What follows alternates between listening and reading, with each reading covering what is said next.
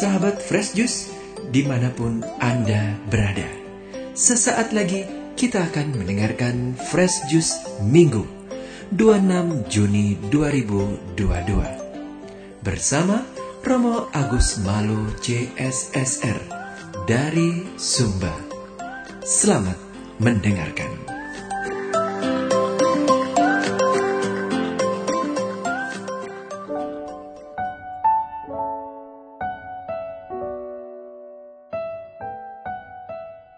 Selamat berjumpa kembali Bapak Ibu, dari saudara umat beriman terkasih dalam Tuhan. Para pendengar setia Renungan Daily Fresh Juice dan Mutiara Pagi di mana pun Anda berada, selamat berhari Minggu, selamat beribadah, dan berekaristi bersama keluarga dan komunitas Anda. Hari ini hari Minggu biasa ke-13 tahun C, Tanggal 26 Juni 2022, saya Romagus CSSR mengajak saudari-saudara merenungkan Injil Lukas bab 9 ayat 51 sampai 62. Kita mendengarkan sabda Tuhan. Dalam nama Bapa dan Putra dan Roh Kudus. Amin. Ketika hampir genap waktunya diangkat ke sorga, Yesus mengarahkan pandangannya untuk pergi ke Yerusalem. Maka diutusnya beberapa utusan mendahului dia. Mereka itu pergi, lalu masuk ke sebuah desa orang Samaria untuk mempersiapkan segala sesuatu baginya. Tetapi orang-orang Samaria itu tidak mau menerima dia karena perjalanannya menuju Yerusalem. Ketika dua muridnya yaitu Yakobus dan Yohanes melihat hal itu, mereka berkata, Tuhan, bolehkah kami menyuruh api turun dari langit untuk membinasakan mereka? Tetapi Yesus berpaling dan menegur mereka. Kamu tidak tahu apa yang kamu inginkan. Anak manusia datang bukan untuk membinasakan orang, melainkan untuk menyelamatkannya. Lalu mereka pergi ke desa yang lain. Ketika Yesus dan murid-muridnya melanjutkan perjalanan, datanglah seorang di tengah jalan berkata kepada Yesus, Aku akan mengikuti engkau ke mana pun engkau pergi. Yesus berkata kepadanya, Serigala mempunyai liang dan burung mempunyai sarang, tapi anak manusia tidak mempunyai tempat untuk meletakkan kepalanya. Lalu kepada seorang lain Yesus berkata, "Ikutlah aku." Tetapi orang itu berkata, "Izinkan aku pergi dahulu menguburkan Bapakku." Tetapi Yesus menjawab, "Biarlah orang mati mengubur orang mati, tapi engkau pergilah dan beritakanlah kerajaan Allah di mana-mana."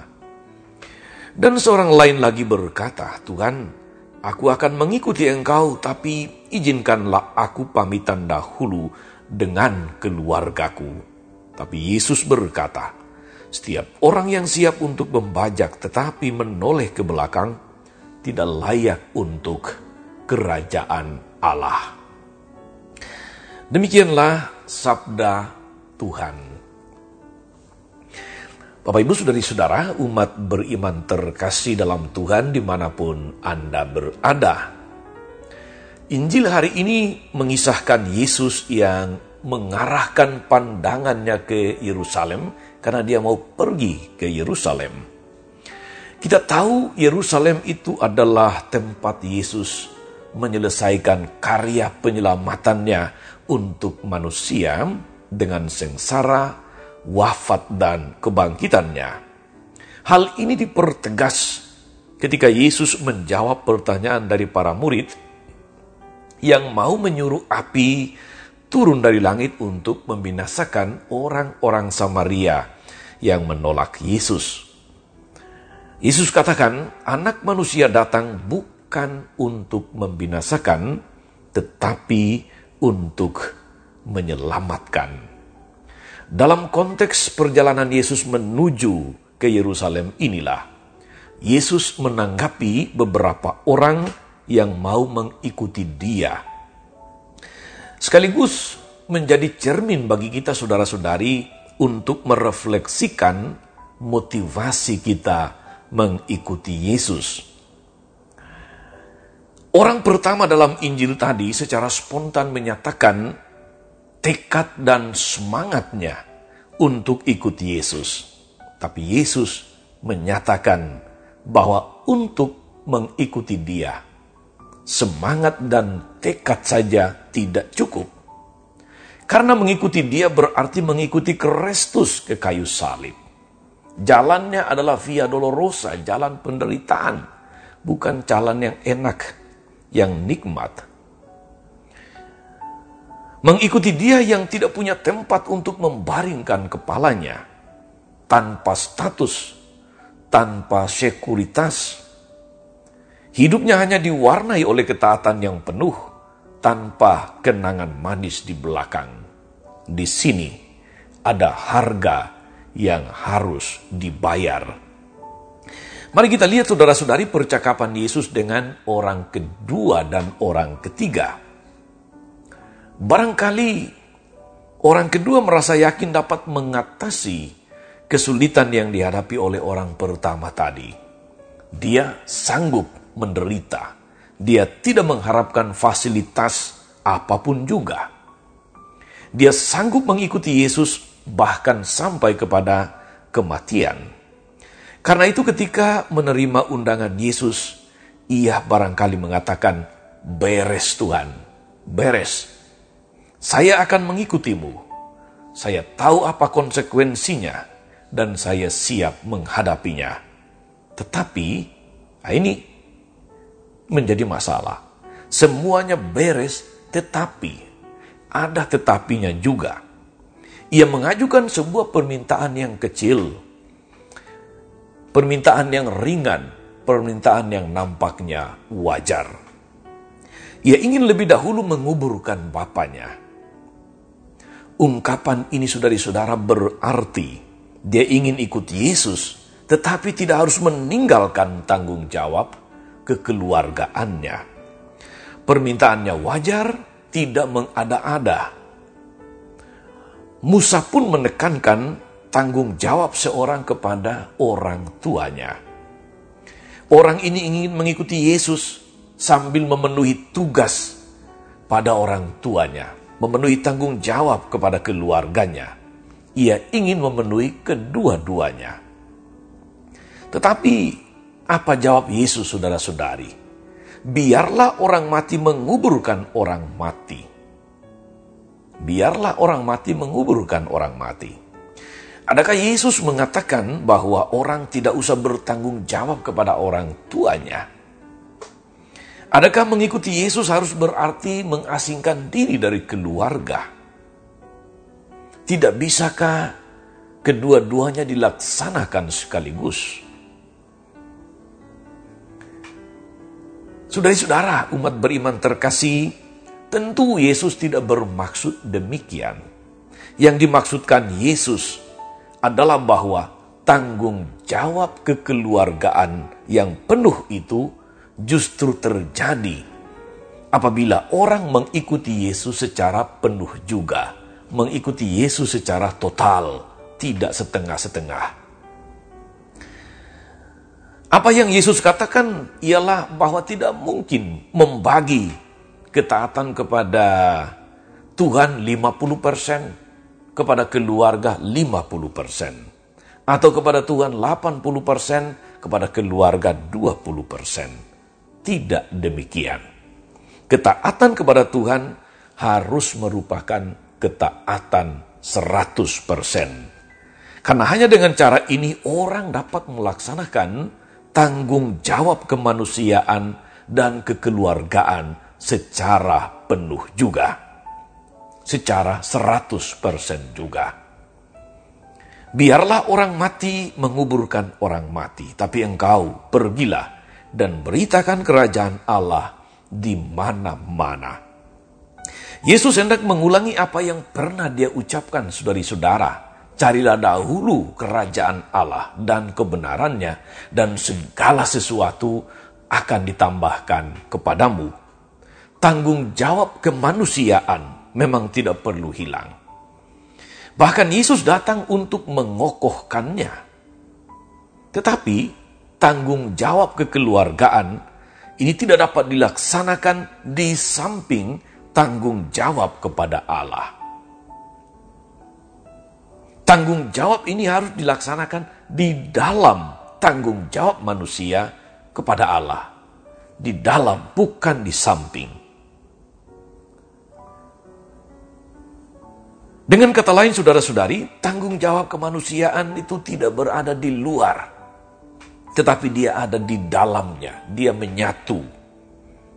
Tanggung jawab kepada Allah yang harus melandasinya, yang harus mewarnainya, yang harus mengisinya.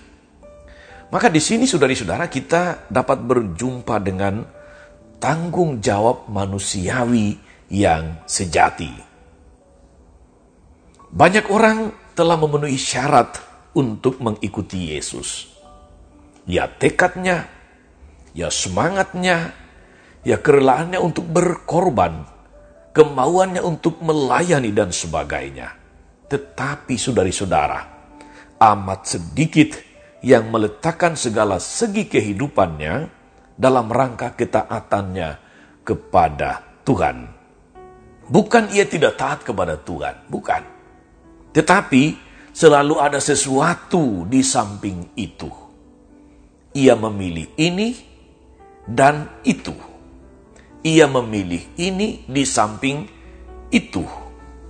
Inilah yang sering kali orang mengatakannya atau mengistilahkannya sebagai orang Kristen part-timer. Orang Kristen setengah-setengah. Mari kita lihat saudari-saudara, percakapan Yesus dengan orang yang ketiga. Orang ini barangkali memiliki kualifikasi yang lebih baik daripada kedua orang yang mendahuluinya. Ia rela menderita dan berkorban. Ia, ia memiliki tekad, dia memiliki semangat. Keluarga bukan halangan bukan rintangan bagi dia. Tetapi dia mau minta permisi dulu. Minta izin dulu. Saya mau ikut Tuhan, tapi jangan sekarang. Saya pamitan dahulu dengan keluarga. Saya perpisahan dulu dengan keluarga. Masih ada sesuatu yang harus dibereskan lebih dahulu. Ini kan sebetulnya cuma mencari-cari alasan untuk menunda-nunda. Tetapi Yesus menolak alasan ini bukan karena tidak kuat alasannya saudari-saudara. Tapi karena Yesus melihat jauh ke dalam lubuk hati orang itu. Mau ikut Tuhan? Iya. Tapi kalau semua sudah beres. Bukankah juga ini sering kali terjadi dalam pengalaman kita saudari-saudara? mau ikut ambil bagian dalam pelayanan sebagai pengurus lingkungan, pengurus dewan paroki, seksi-seksi dan sebagainya, sering kali orang banyak memberi alasan. Masih sibuklah, saya belum layaklah, masih ada yang lebih pantaslah, ada yang sudah pensiun yang mungkin punya waktu lebih banyak. Intinya cuma mencari alasan untuk menghindar untuk menunda-nunda. Mau taat tetapi jangan sekarang. Jangan dulu nanti kalau semua sudah beres. Saudari-saudara, umat beriman terkasih, Yesus mengatakan, orang yang siap membajak tapi menoleh ke belakang, dia tidak layak untuk kerajaan Allah. Ada alasan ada tekad yang kuat untuk menatap ke depan, tapi juga selalu ada alasan kecil untuk menoleh ke belakang, untuk mundur. Sementara ini dia menjadi Kristen part-timer dulu, membajak sambil menoleh ke belakang, sambil pulang, sambil mundur. Saudari-saudara, sebuah cerita kecil barangkali bisa melengkapi permenungan kita hari ini. Ada cerita tentang tentara Romawi ketika mereka berlabuh di suatu tempat untuk berperang, maka komandan memerintahkan untuk membakar sebuah kapal yang mereka pakai. Tentu saja banyak prajurit yang protes. Tapi komandan dengan tegas mengatakan, bagi bangsa Romawi adalah pantang untuk melarikan diri. Ketika maju untuk berperang, ingatan kita hanya satu, maju dan menang. Memang benar, saudari-saudaraku, orang tidak mungkin 90% berjuang dan 10% bersiap-siap untuk lari. Tetapi, bagaimana dalam praktik saudari-saudari? Barangkali memang kapal-kapal sudah dibakar, tapi rakit-rakit kecil mulai dibangun lagi bukan batu-batu besar, tetapi justru kerikil-kerikil kecillah yang membuat kita menjadi orang Kristiani part-timer. Orang Kristiani yang setengah-setengah. Bukan kita tidak punya tekad dan kesediaan yang besar dalam mengikuti Yesus. Tetapi memang antara tekad dan praktik itu ada bedanya. Yang membuat perbedaan itu sering kali kerikil-kerikil kecil. Hal-hal kecil dan sederhana. Tetapi bagaimanapun, yang menentukan itu pada akhirnya adalah praktiknya, bukan tekadnya. Saudari-saudara, umat beriman yang diberkati Tuhan. Soalnya bagi kita adalah kalau Yesus memberikan diri seluruhnya, 100% kurang adilkah kalau dia kemudian meminta dari kita manusia 100% juga. Sebagai bukti bahwa kita percaya bahwa kita mengandalkan dia. Ya, seluruhnya atau tidak sama sekali. Saudari-saudara, umat beriman terkasih mengikuti Yesus. Menjadi orang Kristiani itu jangan dikira mudah jangan dikira gampang. Karena butuh komitmen yang kuat. Tidak setengah-setengah. Tidak menunda-nunda. Dia membutuhkan totalitas. Maka jauhkanlah mental BCA. Banyak cari alasan. Jadikan Yesus sebagai prioritas hidup Anda, maka segala sesuatu akan menjadi indah pada waktunya. Tuhan Yesus memberkati. Maria Bunda selalu menolong setia mendoakan kita semua. Amin. Saudari-saudara sekalian, berkat Allah turun atas saudara-saudari.